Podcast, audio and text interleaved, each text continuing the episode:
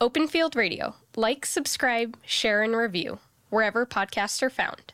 Open Field Radio, Cool people having conversations about agriculture and life. where ag and life collide. Brought to you by Gowan. John Adams, Biosphere 2, Oracle, Arizona. This is just awesome. We talk it all right now.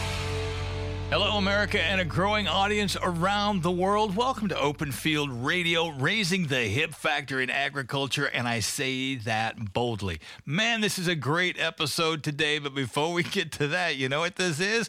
Yep, Wave the Flag, Season 3 of Open Field Radio starts today, and we are very excited about that. It's hard to believe we are in our third season. Man, and thank you to you, the listener, for making this whole craziness happen and for sticking with us for what's going to be now three three seasons. Pretty darn amazing. And the lineup for guests, if I look back through the guests, man, I couldn't have carved that path. I couldn't have written that out, the flow chart for that, if I had to. But I'm looking ahead, and man, the guest lineup for season three is incredible. And I couldn't have thought that up two seasons ago. And that's why we do this, because the adventure is amazing. And speaking of guests, today's guest, John Adams, University of Arizona, and Biosphere 2. Now, this is an amazing. I don't know, is it, is it a landmark? Is it some engineering success? Is it a roadside novelty? What is it? And John's going to walk us all the way through this the ins and outs, the pluses, the minuses, and he's very frank about it. And it's really, really cool. So get ready for that. As I mentioned, in case you missed it, this is season three. Welcome aboard. And we are really excited about it. And along with that comes some changes and some additions and some things. And the one I think I'm most excited about right now is a thing I call encourage a farmer. And you're going to hear it in the show because I asked the guest to do just that encourage an American farmer. But I'm asking you, the listener, the same thing. I would love it if you guys would write me, call me, I don't care what it is, and you got a message to the American farmer. I want that message. And I don't want to be demanding like that. But you know what? It's the American farmer that makes the world go round. They're feeding the whole wide world along with you and me. And I would love it if we could just just saturate the airwaves with encouragement for all the hard work they do. So email me info at openfieldradio.com. That goes directly to me. Or you can get on the website, openfieldradio.com. There's a chat thing down there. You can send me a message there. Or however you want to get it to me. You can DM me pretty much anywhere. You know how to find me. Send that message to me. Let's make the American farmer proud they're doing what they're doing and that we're paying attention. Other cool things, don't forget to subscribe at openfieldradio.com. Love to have you on board with that. There's an occasional, and I mean very occasional, email or newsletter or something that goes out that tells you we're out here. But the site's pretty darn cool. All the episodes are there. There's photos and all kinds of other things there. You know how a website works. I don't have to explain that to you. A 12 year old can walk you right through it better than I can. But I'd love to have you on board with that. So sign up for that if you're so motivated. If not, just stop by and say hey at the site. That would be very, very cool too. Of course, you can find us on all the social platforms and all those kind of things. So look that up. Well, let's not waste any time. Let's get to this because this is a really, really cool episode. Season three, episode one of Open Field Radio with John Adams and Biosphere 2. It's all coming at you in plus or minus 90 seconds. Open Field. Remember that time your dad walked in and said, Get off the couch and get a job? And you're like, A job? Come on. Well, here's one to throw in the mix. Skip the job. How about a career? At Gowan. Maybe you're in agriculture, maybe you're in science, maybe you're none of that. Check it out at gowanco.com slash careers. Great opportunities available, and they're all cool. Careers right here in America and around the world. Come see it for yourself. That's gowanco.com slash careers. And tell them you heard it on Open Field Radio. Raising the hip factor in agriculture. Yeah. Open Field Radio. You know, staying accessible and connected is key to running a cool show like Open Field Radio. And sincerely, listeners are important. That means you. And because of that and the growth of the show around the world, you can now reach us on WhatsApp. And it's super simple. The easiest way? OpenFieldRadio.com. At the very bottom, right there in the contact us section, there's a button that says WhatsApp. What do you know? Click that, shoot us a message. You know what? There's somebody at the other end of that that will gladly connect with you. We love to keep in touch because without you, we're just talking to ourselves. Stay connected because that's what friends do at Open Field Radio. Connecting with the best audience in ag podcasts, one episode at a time, one listener at a time. Open Field Radio. Well, here we go. Can't believe I'm even saying this. Season 3, Episode 1 of Open Field Radio. It's John Adams and Biosphere 2. It all starts right now. Biosphere 2, I'm fascinated because straighten me out. There's a Biosphere 2. That means there was or is a Biosphere 1. Educate me. That's right. So when they built Biosphere 2 originally, they wanted to create a replica of Earth, and Earth is Biosphere 1. That's what I thought. I knew that was going to be the answer. Oracle, Arizona. Now, I'm in Arizona. I'm in Yuma, other side of the state from where you are. You're in the Tucson area, correct? We are. So we're just north of Tucson um, by about 30, 40 minutes, and we're south of Phoenix. If you use Sky Harbor International Airport as sort of a pin, uh, we're about 90 minutes to the south of Phoenix, and it's a it's a really easy drive, uh, whether you're coming from Tucson or Phoenix. And a lot of people visit. A lot of people visit, and it's it's incredible.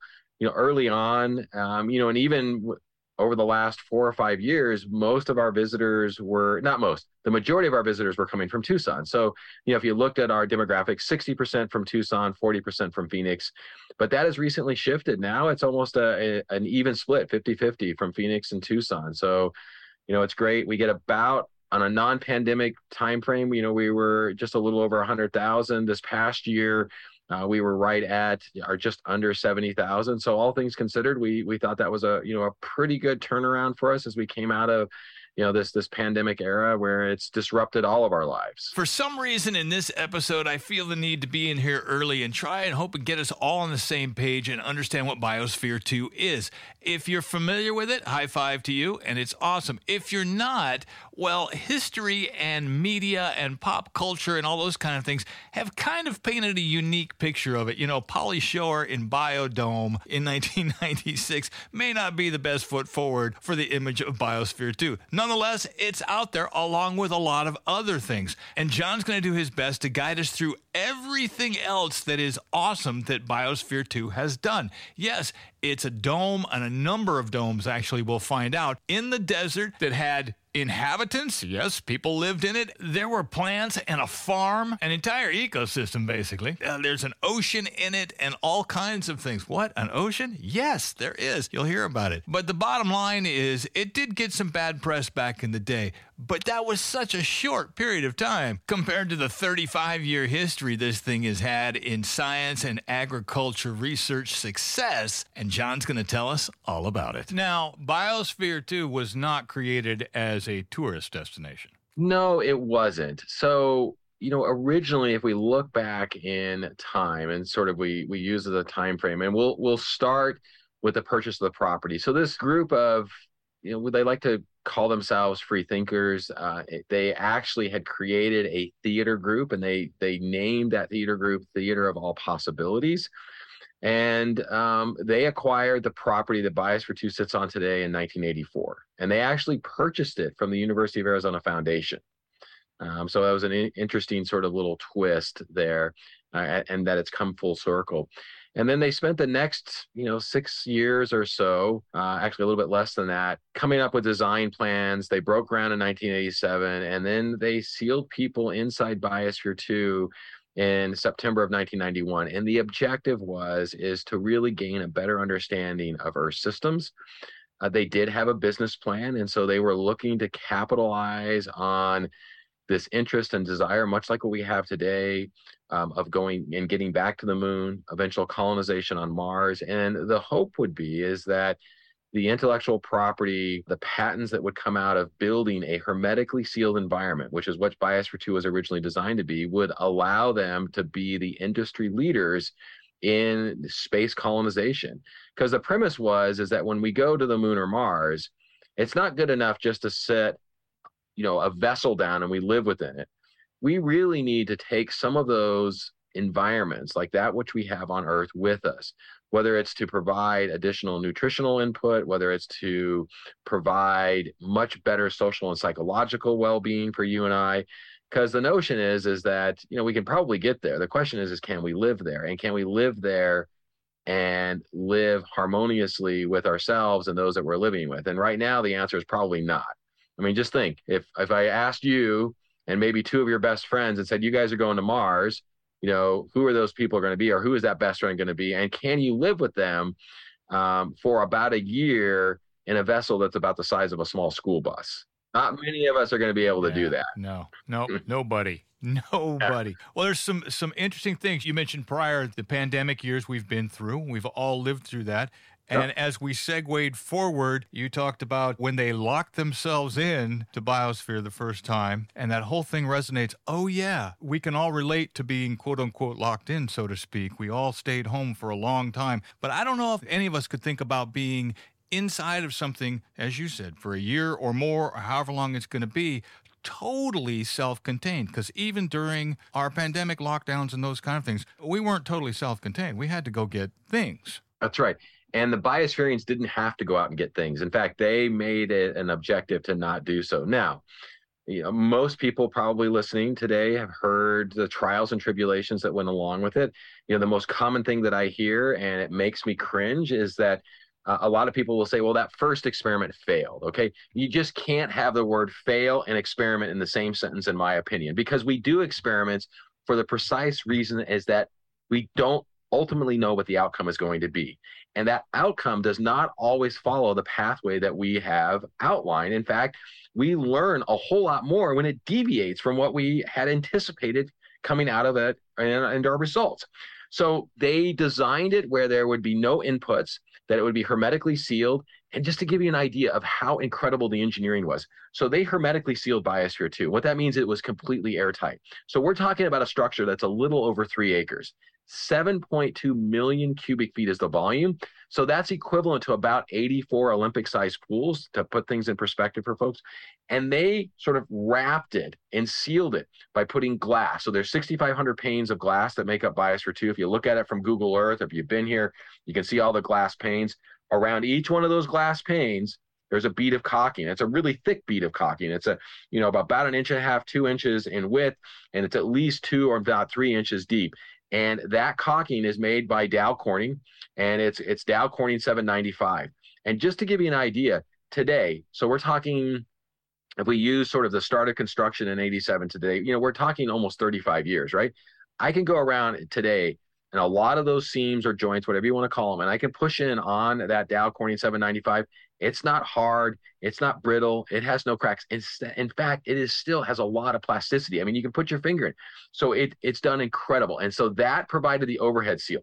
What you can't say is if you stripped it away, there's a 500 ton stainless steel liner. So imagine they created a stainless steel bathtub underneath Biosphere 2. So there would be no interaction with the desert soil. When they married those two together, the leak rate was less than 10% a year. So that rivals the leak rate of the International Space Station. It's a thousand times more well sealed than your typical skyscraper. And if you had to equate that leak to a hole, that hole is about the size of two of my fingers. Okay. So pretty darn incredible what they were able to engineer. Then they packed it with a bunch of different biological systems like you find on Earth. And they leveraged that biology to support and balance the atmosphere for them, as well as grow the crops that they were going to need to survive. Problem was, though, is they just didn't get their balance right. Oxygen crashed to a low of 14.2% at day 500, and they actually had to add oxygen into the system.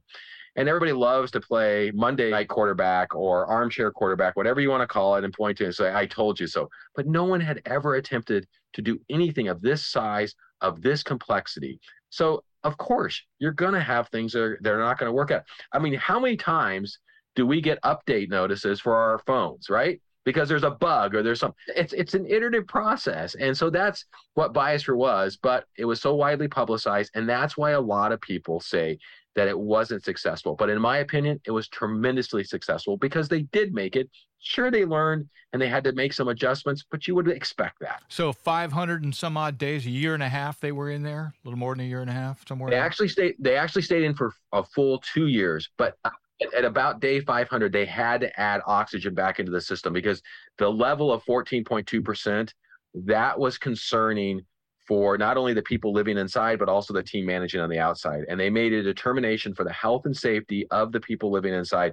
We need to add oxygen back in to get those levels up because if it continued to drop any lower, it was potentially life threatening for the eight people sealed inside Biosphere. So life went on in Biosphere with these folks. How many were in there? There were eight people, four men, four women. Eight of them in there. and everything. Water was there, food was grown there, life was lived there, the whole thing. Everything, everything that you needed to live was there. Now, the reason oxygen dropped, and this is one thing that you hear a lot of stories about, and a lot of people will say, because they've read different pieces, they'll say, oh, the concrete sucked up the oxygen. That's not exactly true. Okay. So they put in this very rich soil in the rainforest and the agricultural system. They actually went out to a local ranch here, went to a cattle pond and scooped up a lot of that organic material. They blended it together to the best of their ability to create a very nutrient rich soil media. It was great for the plants. The plants loved it. Problem was, is so did the microbes. But you know, 35 years ago, there was virtually no discussion about the microbiome. Now that's all we talk about, right? The microbiome, whether it's in our gut, whether it's in our farm fields, how important the microbiome is. And it was this nutrient rich environment that supported an overabundant and overactive microbiome in the soil. That microbiome respired like you and I do, gave off CO2, it took in oxygen in many cases. And what ended up happening is soil respiration outpaced the ability for the plants to recycle that. So outpaced photosynthesis. And you know, think about it. 35 years ago, the plants were significantly younger than they are today.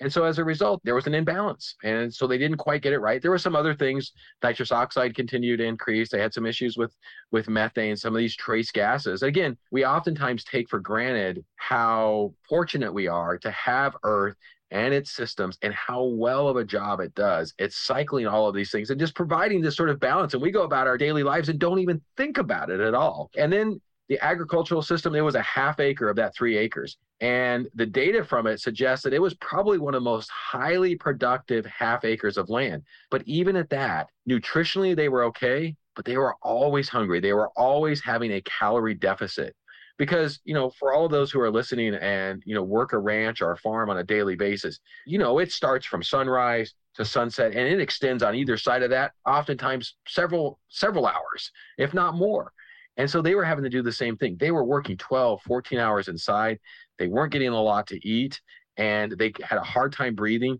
and the one thing i think we can all uh, equate to this given with the pandemic and for those who had to, you know, sort of live with your family member. You love your family, you love being around them, but there's sometimes when they get on your nerves, right? Yeah, you don't. Sometimes they just need you to go over there. Yeah, go over there. Well, that happened when they were inside. So they had some group dynamics. Surprise, surprise. I mean, that's human nature. And so just think about it. You're sealed inside, you can't breathe.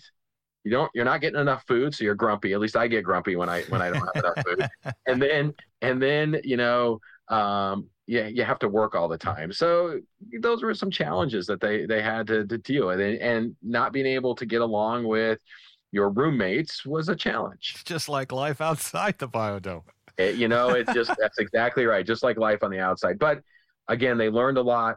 They did make it to two years. They had to make some adjustments, but ultimately there was a lot of negative press that came out of that first mission and the it was really more in my opinion the dynamics of the personalities that were managing and that were running the facility more so than the overall operational success of the facility. You're listening to Open Field Radio. We keep our boots muddy and our ears tuned to the thorny challenges of agriculture. That just sounds cool, doesn't it? Because it's the truth. The Gowan Group is a global, family owned agriculture solution business headquartered in Yuma, Arizona. Gowan specializes in developing, marketing, and processing agricultural inputs such as crop protection products, seeds, and fertilizers. Gowan has grown markets in the majority of the agricultural regions globally. A deep respect for science and a passion for agriculture drives Gowan Company to help growers solve their critical pest and plant health issues. Let's say it together Gowan Company. I feel like the more shows we do, the more we get to know each other. You know what I mean? I know you, you know me. Oh, look, we're just regular people, right? I mow my yard, you mow your yard. Regular stuff. And when it comes to promoting open field radio, I need regular people to tell other regular people this show is happening. So tell somebody, knock on somebody's door, call them up, send them a text, whatever,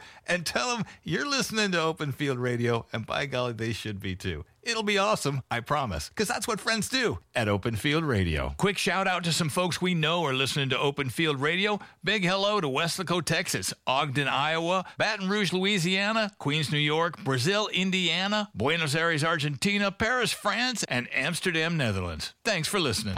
This is Larry Jameson from Maple Grove, Minnesota, and I'm driving across the great state of Iowa and listening to Open Field Radio.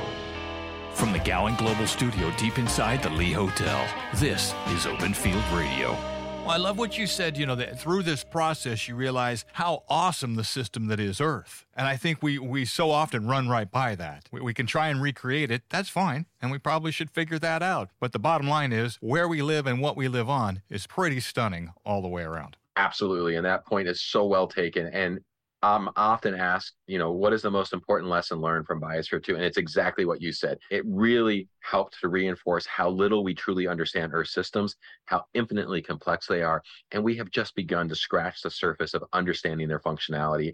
And no matter how sophisticated, how smart we think we are, we're not even close to being able to replicate it. And remember, when they sealed Biosphere 2, it's pretty much flora.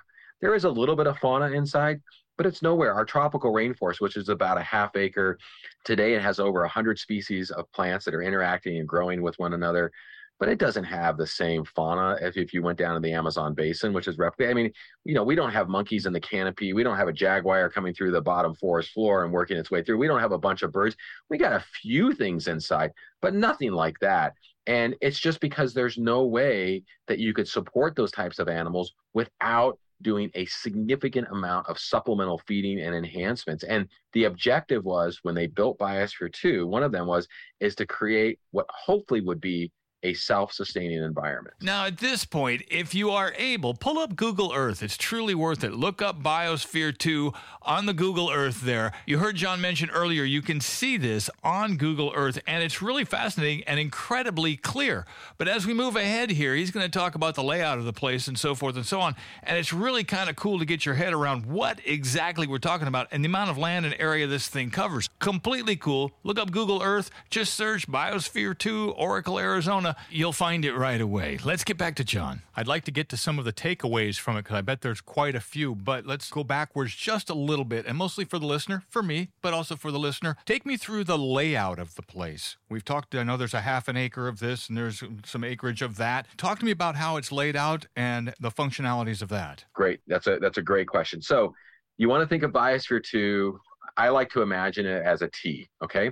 So we've got the, the upper portion of the T is going to be the north-south axis, and the leg of the T is going to be the east-west axis. Okay, and think think of it just like that. Now it's a little different looking T because on that upper leg, the one that runs north and south, on either end of that upper leg, you have two large pyramids. And then you've got this long middle section between them and the pyramids look like a sort of a Mayan pyramid model. So if you can imagine sort of stepping in them up in, in multiple layers as you go up in height and and getting smaller at the top, just like a pyramid would do, but more boxy or square, not um, you know the sort of pointed or, or triangle like true triangle like pyramid that you see in Egypt. This area, this north south axis area, I refer to as the wilderness. And so on the northern end, under the largest pyramid, you have the rainforest, originally modeled after an equatorial rainforest you find down in South America around the Amazon basin. Then as we work our way south, up on top, we have a savanna. It was modeled after a subtropical savanna. So something like what you'd find, you know, as you move a little bit away from the equator um, in Africa, for example. And then if you look over, you got a cliff and you look over this cliff and right below it we've got this large body of water. It's about a million gallons is this tank it's salt water and it was originally modeled after a caribbean reef environment. And we work our way down just beyond the still going to the south just beyond the ocean. We have a mangrove system. So we have mangroves that were collected originally from South Florida from a, a, site that was going to be developed. They scooped up as much of the root ball and the soil and the organisms associated with the water put them in these things. They transported them here on a big semi truck and put them into that. And we have red, black, and white mangroves. It's a really incredible. So I think, as far as I know, we are the largest indoor mangrove system anywhere. The Smithsonian had one in DC, but they recently decommissioned it. So I think, you know, we have that honor now of having the largest indoor mangrove system that I know of. So if we jump back up um, up on this this cliff. And and remember, you know, from the rainforest, if you can imagine, we're slightly going down. There's a gradual descent as we're working our way down. So we're back up on the the land portion of the terrestrial portion, and as you move away from the upper savanna, you give way to the lower savanna. Then you have the thorn scrub, and then on the far end, the far southern end, the fi- the other pyramid I had mentioned, smaller in stature to the one of the rainforest, but looks very similar. You have a coastal fog desert, and so this is a desert it is drier, but it's not a desert like you might associate with that around Yuma or around Tucson. This is one that you would encounter in the plants that you would encounter as you drive from South Tucson into Mexico and work your way down the Baja Peninsula. Okay. And so, because of its proximity to the coast, it has slightly higher humidity levels. Its temperatures are a little bit more mild. Um, it still has sort of those extremes we think of the desert where it gets really cool at night, really hot during the day. But precipitation wise, it typically gets its precipitation input during the winter, and it's really dry the rest of the time of the year. So it's active winter, summer, dormant. Um, and so they they did that by design. But all of the systems, if you think about it, the general characteristic that they share is that they are all tropical or subtropical in nature. Okay, and we'll talk about why that is. Now, if we go to the east-west axis of the T, so the leg of the T, there was a half acre that was set aside in this portion for their agricultural practices. So they brought in and created um, an area where they filled it up with about four feet of soil and they grew their agricultural crops and they grew a whole suite of crops, anything that they could get to grow. But they will tell you that they weren't very good farmers the first go around. So they struggled. And the one thing, well, there were several things, but the one staple for them were sweet potatoes. So I hope everybody likes sweet potatoes because that's what they were primarily eating for two years. Okay, I love sweet potatoes. I don't know if I could eat them every single day for two years. And in fact, they ate so many sweet potatoes. Carrots did pretty well for them too. Onions did okay. Um, you know, a few other things, peppers and some things they were able to sprinkle in. They even had some rice paddies. They grew some tilapia in there. But again, nothing provided sort of an overabundance. They were always struggling. Uh, but they ate so many sweet potatoes that the carotene turned their skin yellow. So when they came out, they were not yellow, but orange in color. So they were kind of this orangish tinge to them because they were eating so much of it. But in this area, um, just on the other side, just to the north, if you think about it, this east-west axis, there's a place that they we called the human habitat. This is where they lived. So they had their own apartment. Uh, they would have shared a restaurant between two of them. They had a workout facility. They had an analytical laboratory. They had a medical office. Um, they had a place where they did have um, a few animals. So they had some goats, some chickens, some pigs, and they had a little area. They called it the, the animal bay or animal section. They also had a you know a fully decked out kitchen they had a really nice dining area where they would eat and, and spend some time. So, you know, they, they had all those amenities. The, you know, the big difference was, and it was a pretty darn big house if you think of it. Uh, the difference was, is that, you know, you were stuck with seven other people and you, you couldn't just hop outside. Now they could have if they wanted to, but they made the dedication that they were not going to leave the facility for two years. And they did so. They achieved that with the exception of one person. So, um, you know, all of those who have worked with wheat processing type equipment and stuff. One of the biospherians, her name is Jane Poynter. Uh, she was thrashing some wheat to get the seeds off of it with a, uh, a mechanical device. And she got her finger too close in there and actually lopped off the top of it. And they did have a medical doctor who was part of the team of eight that was sealed inside. He did not feel comfortable reattaching it to the degree that was required. So they actually took her out, took her down to the University of Arizona Medical Center uh, did what they needed to do there, and then brought her back, and she went back in. And I think she was out for about eight hours, 12 hours, something like that. The Biospherians, the original ones, were they part of the original group that brainstormed this whole thing? They were. Um, they were part of that team. It was very much a, a collective team, but yes, uh, the eight that were sealed inside were also part of the group. And, you know, I often get asked, well, well how were they selected? You know, and we think of selection process, whether it's a uh, the the rigor that one has to go through if they're going to do special forces, you know what an astronaut has to do, you know, from their undergraduate to their graduate work to you know the time that they have in a flight simulator or that they're a pilot to you know the social and psychological evaluations that they go to, and then the, the additional testing. I mean, it is just super extensive.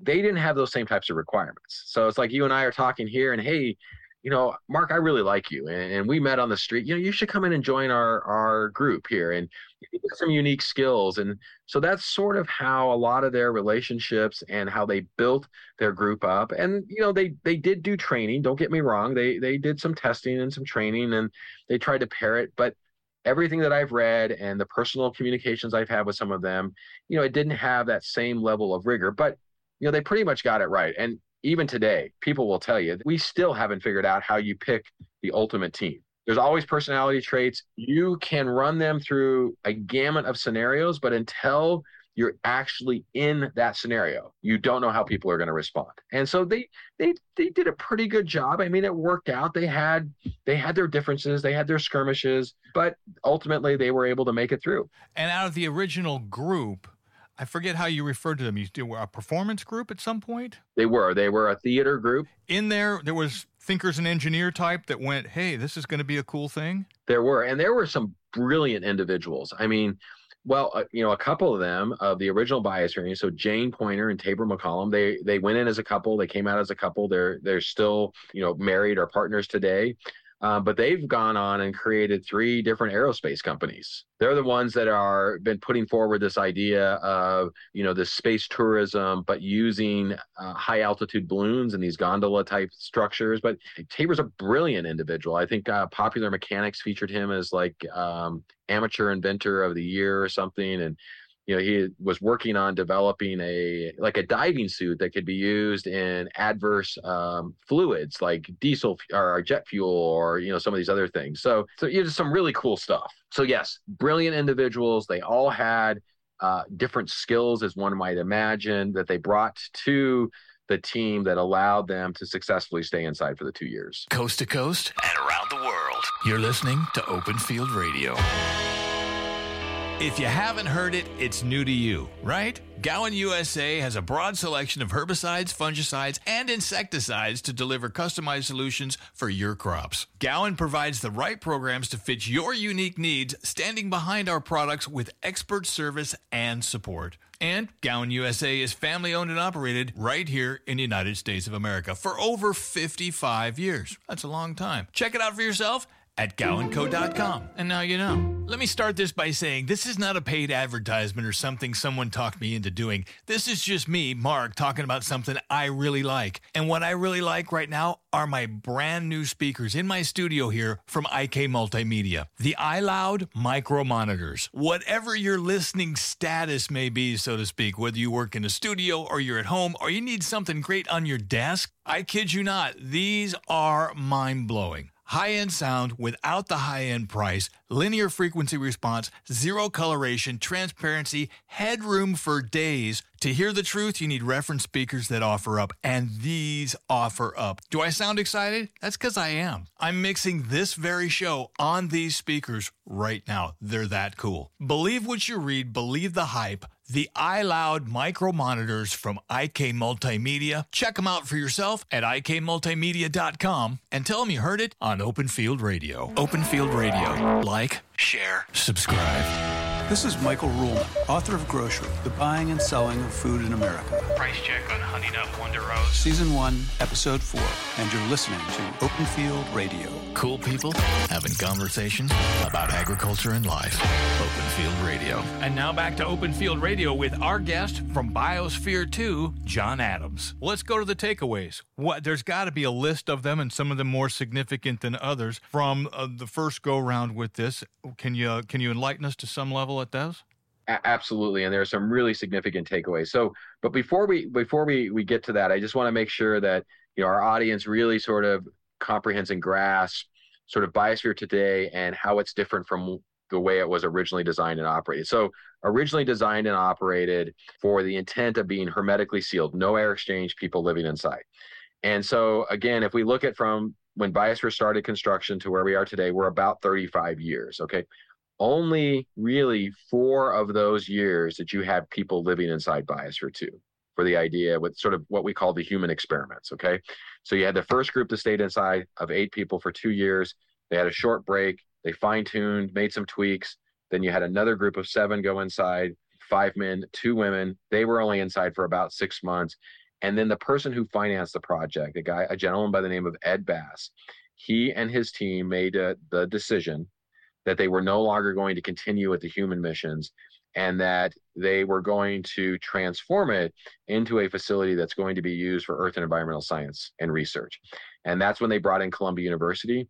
And Columbia University came in and did some remarkable science, but ultimately had some administrative changes. And for those of you who are here in Arizona or maybe even elsewhere, uh, there is a person, a very prominent individual today in the state of Arizona that's made a huge mark because of what he's done to ASU and, and, and, and its transformation over the last 20 years. His name was Michael Crow. And so Michael Crow actually was at Columbia University and was one of the principals who managed Biosphere 2 for them. But when he left to be president of Arizona State University, George Rupp, who was the sitting president at the time of Columbia, he also departed. The new incoming administration, as we often know, priorities shift, and they didn't want to continue to manage Biosphere 2. And so in 2007, the University of Arizona came in and started managing the facility and have been doing so now ever since. They not only manage, but they actually own it. And over Biosphere's lifespan or time frame when it's been used for Earth environmental sciences, some of the real takeaways are just incredible. But but again, that fundamental takeaway is that Biosphere 2, I think, has allowed us to recognize how little we truly understand Earth systems and just how incredible Earth itself is because you just can't recreate it. I love that comment. And I think it's the second time in the show he said it. In this day and age, man, to hear somebody say, Earth is awesome and you can't recreate it. What did he just say? That's fantastic. I love it. Who knows if there's life somewhere else in a faraway galaxy or anything else? Really doesn't matter because we live right here. And planet Earth, all by itself, is showing us it ain't going anywhere and we got a lot to learn. So, you want me to get into some of those takeaways or did sure, you? Sure, let's dive in. All right. So, one of the big ones, research wise, I think one of the most significant ones, especially early on, was this idea where they took that ocean, that million gallon Caribbean ocean. It had corals, it had fish, it had sea anemones, so it had a whole host of invertebrates in it. And what they did is they actually, uh, a, researcher by the name of Chris Langdon, who's now at the University of Miami, another gentleman by the name of Marlin Atkinson, and, and their team, they actually replicated by changing the chemistry of our water what future atmospheres are going to be like over the ocean and how they're going to influence the chemistry. And why that's important in particular is what they were really interested in it was how increasing atmospheric CO2 is going to change the water chemistry. So I'm sure we many of us that are listening today, you know, we've had a soda, right? And you've always heard from your parents early on, soda is not good for you to drink, not only because of the sugar, because it's really has a low pH. It's very acidic, right? Well, a lot of that is driven by the CO2 that they pump into it. So you put CO2 in the water and it actually drives down the pH, okay? Makes it more acidic.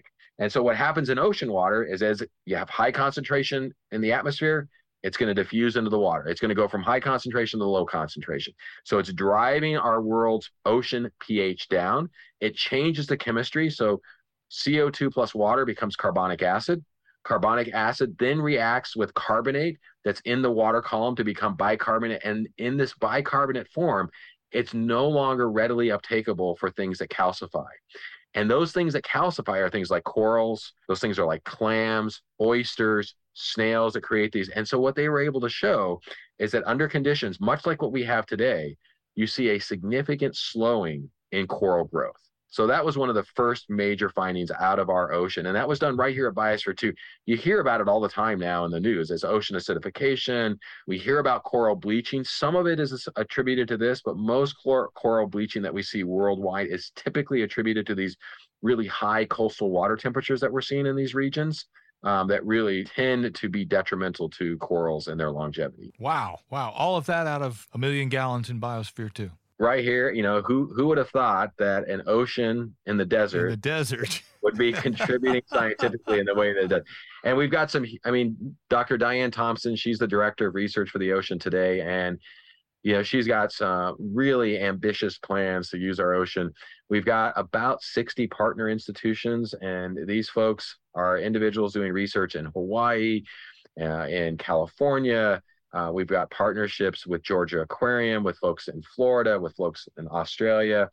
But what we want to do is continue to use our ocean experimentally to test the ideas that are much more difficult to do in a lab because you just can't achieve the scale. But yet, Biosphere 2, we have that scale, but we have the capability to control and manipulate the conditions. So we're this sort of nice middle ground between very precisely controlled laboratory experiments and field observations where we have little to no control. We're sort of that that middle point. And they refer to it as scaling. Um, and so, unfortunately, you just can't put a dot here and a dot here, and it's a nice linear relationship. Oftentimes, we see very dramatic changes as you go from a small scale to a large scale. These emergent properties would come out. So, the ocean is a primary research area, and we're renovating and developing it so that we can continue to do experiments. And we're going to do some heat tolerant experiments here in the future in that ocean once we finish some of these upgrades. The rainforest is another place that when you walk into there, you just can't believe that you've got this right here in southern Arizona. You know, so we've got cacti outside, we've got mesquite trees, a few palo verdes, and then you walk inside and you got this lush jungle vi- environment. But what's really cool though is you can control it. So we can control the rain, we can control the temperature, we can control the atmospheric gas composition. And we've done that to look at how the system's going to respond under future conditions that we predict are coming. So we've given it an extended d- drought for 70 days. We've changed the atmospheric CO2 like it's going to be in about 100 years or 50 years. We've increased the temperature and looked at how well did these plants do as a system at dealing with those higher temperatures. Things that we see happening right now in front of us, and it's given it's given us tremendous insight. With the first group that was in there, how was the climate controlled? How did that system work? Yeah, so the there's there were still mechanical devices that had to control the climate. You got a you've got a big glass house here.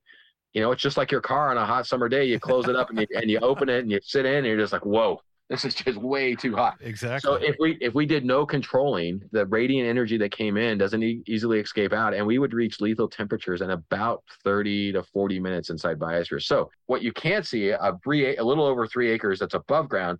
There's about almost two acres below ground where you have all these mechanical devices that help to circulate the air, to help condition the air, to help move water from one end to the other, and that's how they control the conditions or the climate inside.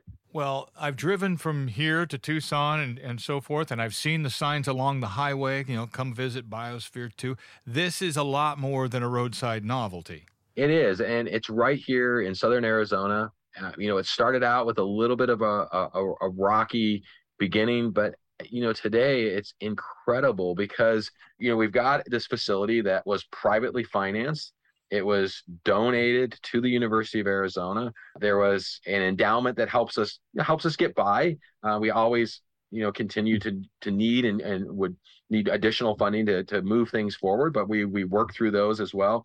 But it's right here, and it's a it's a really unique tool scientifically that can help to contribute, and I think is a critical piece that we need to so so that we can understand our natural systems. For the listener, what is your role with Biosphere 2? Yeah, so my role is I'm deputy director and chief operating officer, but you know I pretty much started my career here at Biosphere 2. So um, I'm a graduate from the University of Arizona. I started here at Biosphere 2 in late 1995, um, and they have not been able to get rid of me since. so no, I feel extremely fortunate to have worked here as long as I have. You know, I started out on the plant physiology side and doing database access and data visualization for them and then you know have just you know sort of that proverbial i started in the mailroom and worked my way up i mean that is my story here i, I started you know essentially as a research intern and then as a research specialist um, and just continued to learn and absorb everything that was going on here worked with some incredible people uh, then and today work with some amazing people and have just been really fortunate to be given a lot of opportunities that i was able to take advantage of that um, you know allows me to be where i'm at today you got one favorite thing about Biosphere 2?